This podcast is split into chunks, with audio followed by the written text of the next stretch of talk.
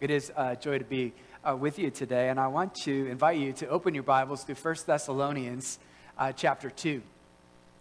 1 Thessalonians chapter 2. I'm going to read just verses 1 through 8 for us. We're jumping in the middle of Paul's first letter to this little church in Thessalonica, and it's uh, largely going well, but there are some bumps in the road. And to uh, deal with some of the rumors about him, he writes this first letter to them. It says this For you yourselves know, brothers, that our coming to you was not in vain. But though we had already suffered and been shamefully treated at Philippi, as you know, we had boldness in our God to declare to you the gospel of God in the midst of much conflict. For our appeal does not spring from error or impurity or any attempt to deceive. But just as we have been approved by God to be entrusted with the gospel, so we speak, not to please man, but to please God who tests our hearts. For we never came with words of flattery, as you know, nor with a pretext for greed. God is witness. Nor did we seek glory from people, whether from you or from others, though we could have made demands as apostles of Christ. But we were gentle among you, like a nursing mother taking care of her own children. So, being affectionately desirous of you, we were ready to share with you not only the gospel of God, but also our own selves, because you have become very dear to us. Just a brief prayer. Well, gracious God, as we uh, look to these verses together very purposefully, so we uh, ask because we need it that what we know not, that ultimately you would please teach us. That what we have not, that you would please grant us. And that what we are not, that you would please make us. It's for your glory and our good that we ask these things. Amen. It was in the third year of my life, uh, I checked on this this past week, that uh, Pastor Brian Spencer uh, became the senior pastor here, and he remained here as pastor well until after I graduated from college. Which, uh, as I reflected upon that, means that for all intent and purposes, he was a pastor to me for some 20 years, and I'm grateful for it. Like many of you, I mourned his passing uh, just a few months ago as I tuned in online and heard the encouraging things that were said about him. So you mourn, but you also can't help but be glad for uh, his faithfulness, for his usefulness, and for the ways that uh, he touched many of our lives. I, at some point, I learned along the way that he was fond of using a red pen in correspondence, and I've taken that practice as, for myself as just a little nod of gratitude for his influence on my life. He, of course, was uh, not perfect, uh, which of us is? He wasn't perfect, but he was persevering. He was faithful and he was fruitful. Similarly, so uh, Don Jackson became the youth pastor here as I was entering into middle school, and he too stayed for a long time. In fact, it, he was my on site mentor for uh, my college internship one of these summers that I uh, kicked around here in a room. And interestingly enough, in the way these things come about, PD was a speaker at Camp Barakel this past summer when uh, two of my boys, one in middle school and one in high school, were there to hear him uh, speak, and now it all comes full circle. I mentioned both Brian and Don uh, because for me, uh, these are two men that embody pastoral longevity. And uh, you who have been here for a time know that we could easily add to this list Tom Townsend, who served here for a decade. And what you may not recognize is this, is that it's not unheard of but it is, an un- but it is unusual for a local church like yourself to have those who give themselves in pastoral ministry to stay for a good stretch of time. And this is what you've enjoyed now for a few decades steady pastoral leadership. Even presently, you've had the fairly recent addition of, Present to the, of Preston to the pastoral team, but uh, you've benefited from John's tenured leadership. But now, of course, elephant in the room, here you are in this season of what we, may, what we might call a prayerful pause as you prepare to call the next senior pastor. And that's what I've been thinking about and praying for you periodically. But I was thinking about you this week because I said, well, you have to be full of questions, right? I wonder what he'll be like. How old will he be? Will he be funny? Will he be caring? Will he enjoy the same hobbies that I do? And of course, those are the things that we wonder about, but really, those, those are secondary matters of interest. Uh, pastoral personalities and interests are as various as our shoe sizes, so you go, let's not get overly enamored by that. Because uh, what we want to be more concerned about as Christians actually has to do with the, with the inner life of the man who will lead you. It's not so much, uh, as the kids like to say, does he have mad skills? No, does he have godly character? Not is he cool, but, but is he kind? Not is he awesome, but is he humble? Character is far more important than skillfulness in Christian leadership. That's what you see when you look up the list in 1 Timothy uh, 3 and Titus 1 Timothy 3 and Titus 1 that lay out for us the pastoral qualifications that must be met in order for someone to serve as an elder as a pastor in a local church. When you look at those things, you discover that it largely has to do with a person's character, who they are on the inside. Because those who are going to be shepherds to God's people are actually to reflect Jesus, who himself is the Good Shepherd. We will always be a dim representation of him, but in more ways than not, we better be at least be someone who, who mirrors his likeness. And that's why I've landed on these verses here in 1 Thessalonians chapter 2, because the Apostle Paul reminds a group of Christians of the ways in which he pastored them. And in doing so, he sets the pattern for others who follow like him in pastoral leadership. Uh, you could make your way all the way through the entire chapter, and if you do so, at least by my observation, I, I come up with uh, nine qualities of pastoral leadership. But uh, my dad's making hamburgers for lunch, so I'm only going to do three of these things because I'm hungry, and I figured you'd appreciate it too. So, in the time we have, my aim is to connect the dots from Paul's ministry approach to this unique season that you find yourselves in and give you three ways to pray for pastors for the ones that you have and the one who is yet to come. Now, I can't give us all the background for what's going on in 1 Thessalonians, so uh, just briefly to help us get our bearings, I'll mention that Paul and his ministry partners, the apostles, these church planting missionaries, are in a position where they are actually having their Christian integrity attacked by people who still live in Macedonia it's difficult to piece together all the drama that's represented here, but it seems that uh, the reputations of Paul, Silvanus, and Timothy uh, have come under fire after they helped uh, start this new church in Thessalonica. So, shortly after its start, they were forced to uh, make a premature departure because of uh, opposition. And in their absence, opponents of the new church plant, who perhaps were jealous of its successes, and of its influence, started making slanderous statements about the three leaders who helped start it. And it's in the heat of, we might say, this, this Christian character smearing that Paul writes this letter to respond to these accusations. And in this letter, he, he refutes the false things that were being said about him by simply reminding the Christians in that place of, you know what we were like. You know how we pastored you. Remember us, not what these folks are saying about us. He reminds them in this letter that they weren't con artists who were looking to make a dirty buck.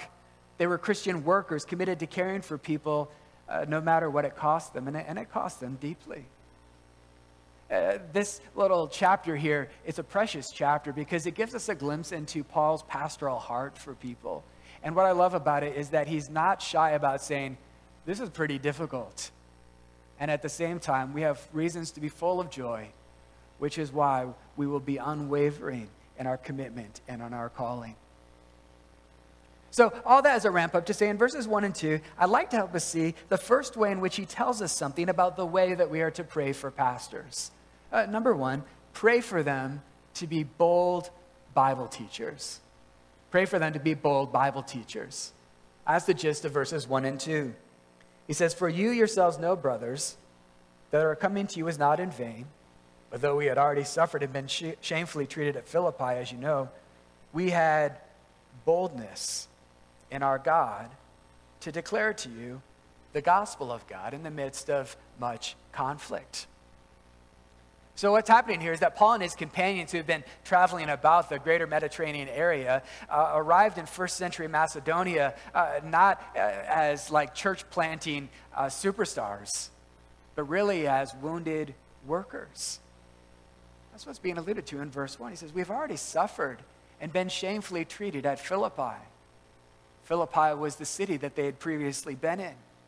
And you can look it up for yourself in Acts, and you'll discover that there uh, they had a pretty rough departure because they were stripped, they were beaten, and they were thrown into prison, having been accused of causing an uprising in the city streets. Which, when you read the history for yourself, you go, actually, it's just because they were rather peacefully speaking to others about the Lord Jesus, but were met with opposition. And so their treatment in Philippi was not only painful, but it was also humiliating. They were stripped naked flogged in public in spite of their Roman citizenship, which should have been a means of protection to them. Yet, writes Paul, but these afflictions didn't stop us from courageously proclaiming the gospel, from boldly teaching the scriptures, no matter what happens to us. You see, uh, people are prepared to suffer for what they deeply believe in. And, and the scars that Paul had gotten in Philippi were, in a strange way, actually tokens of his genuineness. And despite the hospi- host- hostility, Paul and his friends were emboldened by God to keep on boldly teaching the Bible. And in this way, they, they set a pattern for others like them. Pastors are to be leaders in courageously proclaiming Jesus and all that he's given and done for us. We are to winsomely and courageously teach all that God has given to us in the scriptures, the, the things which are encouraging to us, the, the things that are hard for us to hear but necessary for us to hear, the things uh, that we like to hear and the things that are hard for us to hear. You see, when a pastor in his, is in his study, he isn't to like editorially select and delete and cut out or remove certain things and say, no, no, no, no, no. He's, he's to teach the whole counsel of God.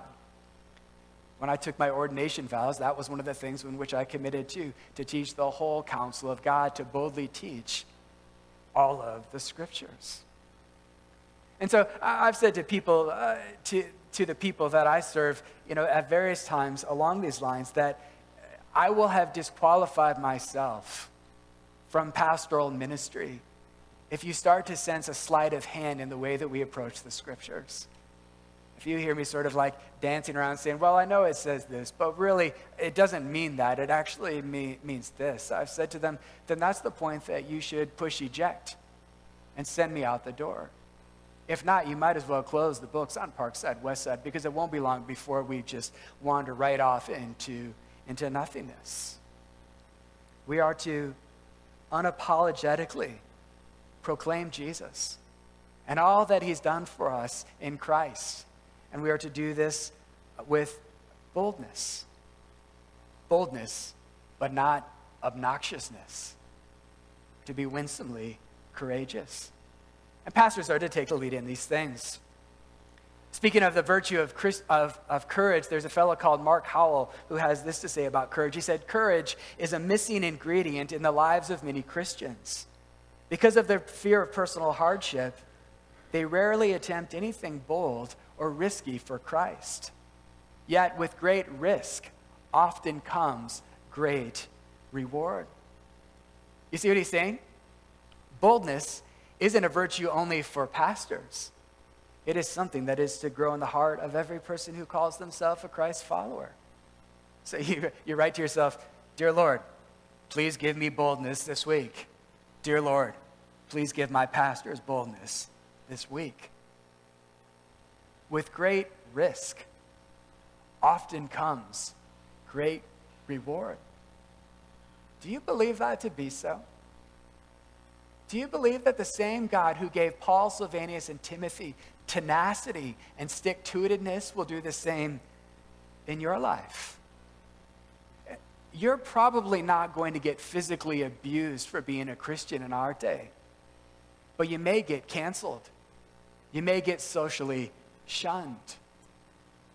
But do you know that those who suffer for Jesus are often deeply aware of his presence in their lives and a peace and a joy that comes along with it. It's the upside down nature of Christianity that God brings us into meaningful depths with him, not through ease, but more often than not, through difficulty. It's tears, not smiles, that form the anvil on which solid joy in the Lord Jesus is forged. That's why we have this first point. Pray for pastors to be bold Bible teachers so that they might live in this joy and then lead those they care for in the same way. Secondly, pray for pastors to have God pleasing motives. Three and four, verses 3 and 4. He says, For our appeal does not spring from error or impunity or any attempt to, de- to deceive, but just as we've been approved by God to be entrusted with the gospel, so we speak, not to please man, but to please God who tests our hearts. Pray for pastors to have God pleasing motives, uh, which is a hard thing to sort out, right? Because you know as well as I do that motives are difficult to discern in ourselves, and we can often be uncertain about them in other people. I'm sure that you have had, had countless occasions where you have an interaction with someone and you're trying to assume the best about them. But you can't help thinking to yourself later on, was he being genuine in what he said and did, or, or was he angling for something? You say to yourself, well, what, what did she mean by that? Was that some sort of uh, backhanded compliment that I just re- received there? Motives. They're difficult to discern in ourselves and Uh, even more difficult to sort out in others. But the sobering reality is that God knows if we are the real thing.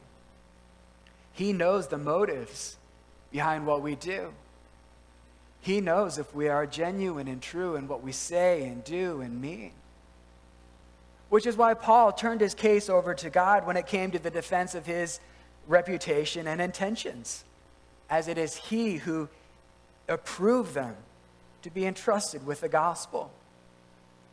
Paul's saying, in effect, this you may accuse me for this and that, but, but God knows that it isn't true. And I may not be able to convince you that that is so, but you know what I can do? I can be content that God knows who I am. His integrity is being questioned, his reputation is being smeared. But amazingly so, he wasn't undone by the gossiping that was being passed around about him because he knew that even though there's confusion now, in a day to come, it'll all get sorted out.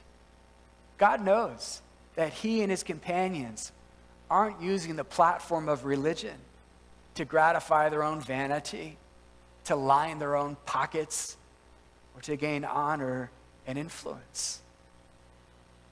Apparently, traveling teachers in the first century, they common used their, commonly used their influence as a, as a means, even at sometimes, for uh, sexual exploitation.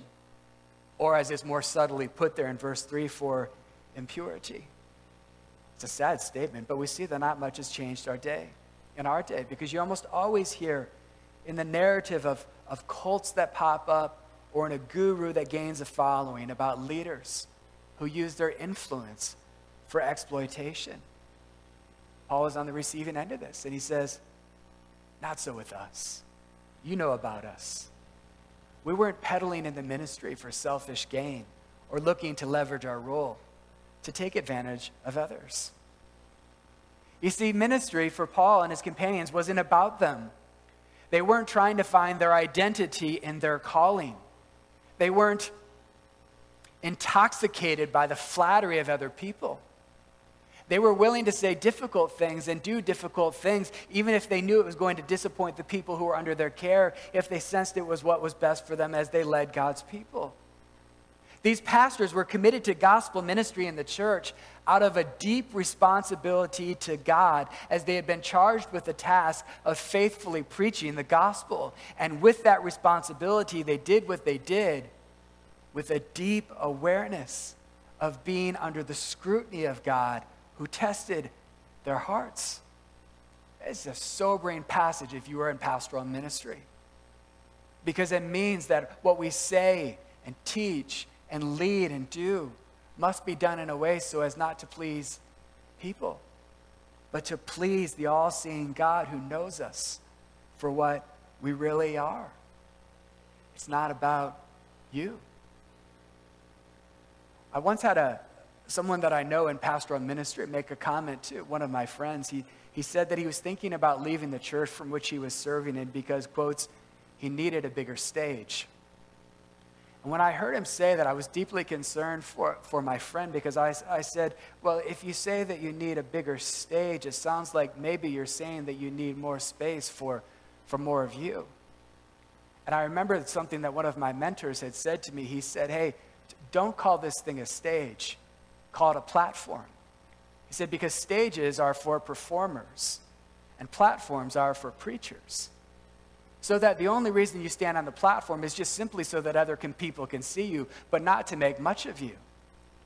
And one of the great dangers in pastoral calling is to actually draw people to yourself and fall short in pointing people to the Son of God who loved us and gave himself for us.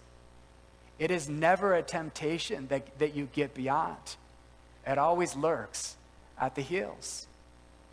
Therefore, pray for pastors to have God pleasing motives. If you've ever done any reading in, in, church history, there's a good chance that you've come across the name of a fellow called David Brainerd who lived some 300 years ago. I won't tell you all about his life other than to say that he was a, a missionary to Native Americans and had a particularly fruitful time among the Delaware Indians of New Jersey. He was very much used by God as a Christian worker, but he ended up dying at the age of 29. And part of the, the legacy of his ministry and life has to do with the fact that another fellow called Jonathan Edwards who himself was a famous American theologian and preacher, found David Brainerd's personal journals, and he was so touched and moved by them that he published them in book form. Interestingly so, since their first publication in 1749, they've never been out of print. I say all that just so I can give you one line from, from Brainerd's journals. Uh, he says this some 300 years ago along these lines of, of God pleasing motives. He said, I wanted not the favor of man to lean upon, for I knew Christ's favor was infinitely better. I knew that Christ's favor was infinitely better. I think that's a natural extension of what we have here in verse 4. So we speak not to please man, but to please God. David says, I've, I've, discovered what this is about because I've discovered that I wanted not the favor of man to lean upon because I was learning that Christ's favor was infinitely better. I am so intrigued by his declaration because the more I think about it, I think it means this. He was writing to himself in personal reflection and saying, I have made decisions in life with the longing to hear Jesus one day say to me, Well done, good and faithful servant. And in making this commitment to serve Jesus primarily, I have had my heart won over by the sense of the love that he has for me. He'd encountered the favor of Jesus by choosing to do everything that, everyday things that pleased him. And he said, That's the best. But it means that David had to wrestle with moments when he wanted to please himself. And I think, quite honestly, there had to be moments when he said, Dear Lord, I, I want to do the right thing, but there's a part of me that it wants to do other things because I know it'll work out best for me, but please change my heart. I'm weak, I'm needy. Please help me. And as he discovered the sweetness of pleasing God, he became increasingly drawn in to believe that Christ's favor was infinitely better than anything else. That's one of the reasons that we want to pray for pastors to have God pleasing motives so that they might routinely experience and know that Jesus is better than anything else. Because when that happens, you will bear the fruitfulness of it all for yourselves. Thirdly, pray for pastors to have above board practices. Above board practices. Verse 5 For we never came with words of flattery, as you know, nor with a pretext for greed. God is witness. Nor did we seek glory from people, whether from you or from others, though we could have made demands as apostles of Christ. Pray for pastors to have above board practices. In many ways, this, this little prayer here is really just the other side of pastoring with God pleasing motives. So I'll be exceedingly brief here because the lesson is simply this Paul served the Christians in Thessalonica not with an eye for what he could get from them, but rather what he could give to them. So he didn't flatter his listeners in order to uh, fish money out of their wallets or for some other selfish gain. He says, No, God is our witness. We weren't pretending to serve you while really we're trying to build ourselves up here. Our practices were above board, our character was above reproach. And he says, You just think how I was among you, and you'll verify these things for yourself from our own experiences with you. And right there, three, three little ways to pray for pastors for the ones that you have now, for the ones who, who, who will soon come. You pray for them on Monday. Please help them to be bold Bible teachers, to have God pleasing motives, to, to have above board practices in every way. Or you might say, uh, for them to, to lead courageously, to be kept free from dangerous desires, to, to joyfully serve the God who knows us through and through. Uh, those are the things for us right there. But of course, I look upon you, and I know that most of us in this room haven't been called to the, to the employment of, of being a pastor. So you go, all right, well, that's good. I'm glad to do that. But what else you got? Well, I'm glad you asked. Because there's more to this passage for us in here. It stares right at us there, but it's a reminder to us that wherever we, we minister, we might say in the broadest sense as Christians during the week, we are to make it our aim to please God in all that we do. You, you can't let yourself off the hook and go, hey, help the pastor do the thing over there. You go, no, no, same for me, verse 4. I, I do what I do to make much of the Lord Jesus. You're to make it your aim to do that in the office this week, in your grandparenting, in your homemaking uh, responsibilities.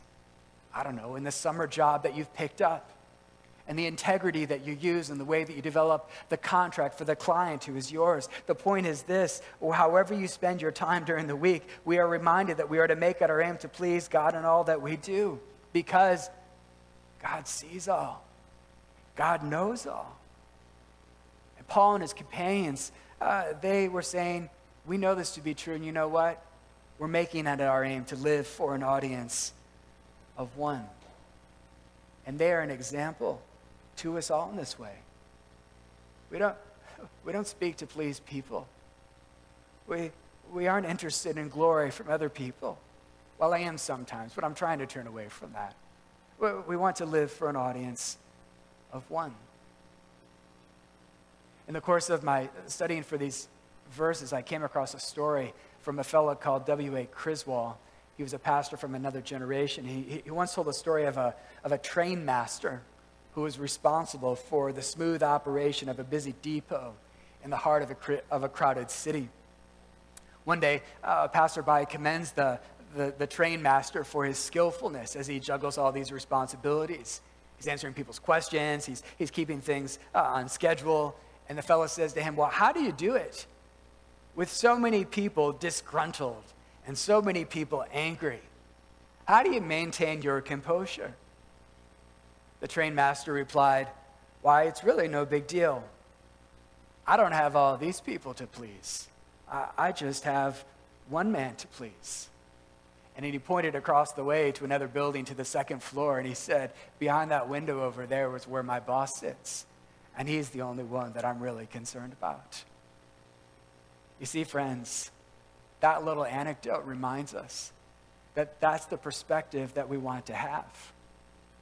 Because there's nothing more liberating in life than to recognize that God is the only one that you and I must be concerned about pleasing.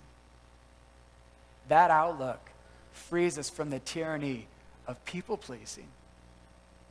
That outlook gives us courage to do tough things. And here's the really, really, really, really, really, really, really, really good news. Did you catch that? That was all very purposeful, I'm sure you know. Here's the really good gospel news we make it our aim to please God, already in the confidence that God is pleased with us through the redeeming work of his Son, the Lord Jesus.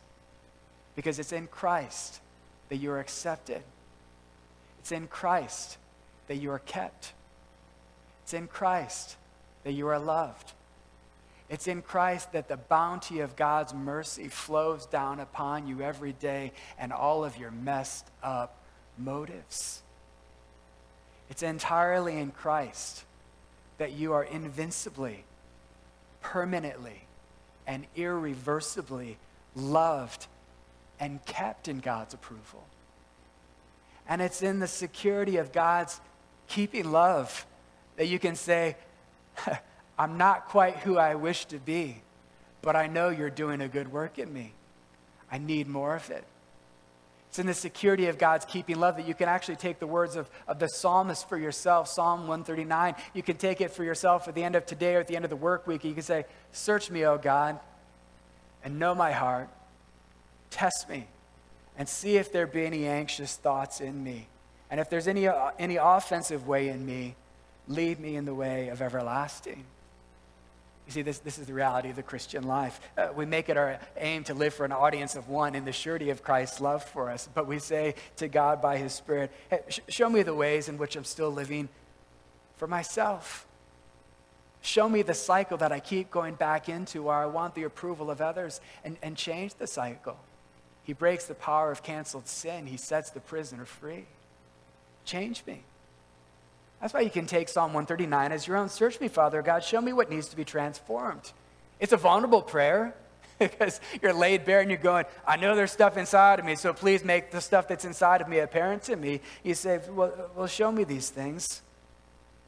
Help me to see why did I speak to her like that the other day?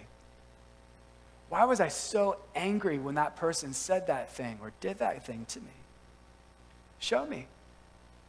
Psalm 139, it, it makes you quite vulnerable. But at the same time, that type of prayer, search me, God, and know my heart, it, there's also this, this eagerness and this anticipation to it. Because search me and know me. And you can say that to God because you know He isn't out to brutalize you. You know He isn't out to crush you because you're kept safe and secure in Christ. He, in fact, wants to transform you and change you. The good physician says, There's a problem right here. Let my spirit get to work on these things. A wise fellow once said this about this sense of examination. He said, If the examination is solely a self examination, we will always end up with either excessive praise or excessive blame. But under the searchlight of the great physician, the Lord Jesus, the shepherd of your soul, we can expect only good news always. And why can we expect only good always? Because in the Lord Jesus, we're confident that God will continue the work that has begun in us, or as the psalmist says, He will take us to the best place, to the way everlasting. As God changes you, He will take you to the place where He will make you more like the Lord Jesus. And as you get there, you want more and more and more. Don't you think that's what David Brainerd was telling us when he said, I wanted not the, fa- the favor of man to lean upon anymore, for I knew that Christ's favor was infinitely better. So say to yourself, today, start of the new work week. Father God, show me afresh that Jesus is infinitely better than anyone or anything.